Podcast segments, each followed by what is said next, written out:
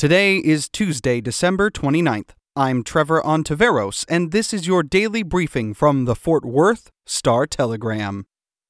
It will be cloudy today in Fort Worth with a high of 65 and rain expected in the afternoon. President Donald Trump signed a $900 billion pandemic relief package on Sunday, ending days of drama over his refusal to accept the bipartisan deal that will deliver long sought cash to businesses and individuals and avert a federal government shutdown.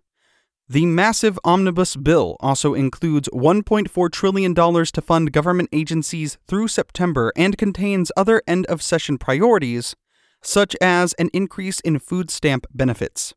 In his statement, Trump repeated his frustrations with the COVID 19 relief bill for providing only $600 checks to most Americans instead of the $2,000 that his fellow Republicans already rejected.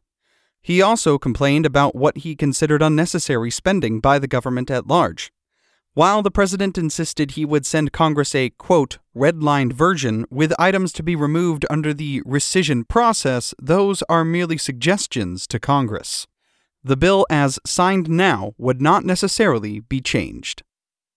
Voters will head to the polls in January to select a new representative for a state house seat that includes part of North Texas. The special election comes after State Representative Drew Springer, a Muenster Republican, won a December 19th runoff against Dallas salon owner Shelley Luther for State Senate District 30. The two were vying to replace State Senator Pat Fallon, who is headed to Congress.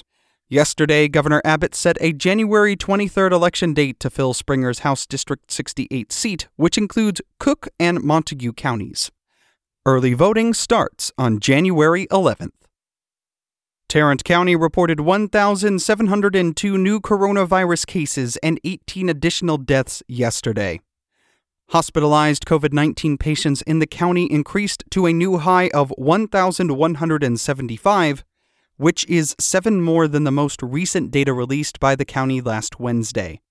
Those hospitalizations account for 28% of the 3,427 occupied beds countywide.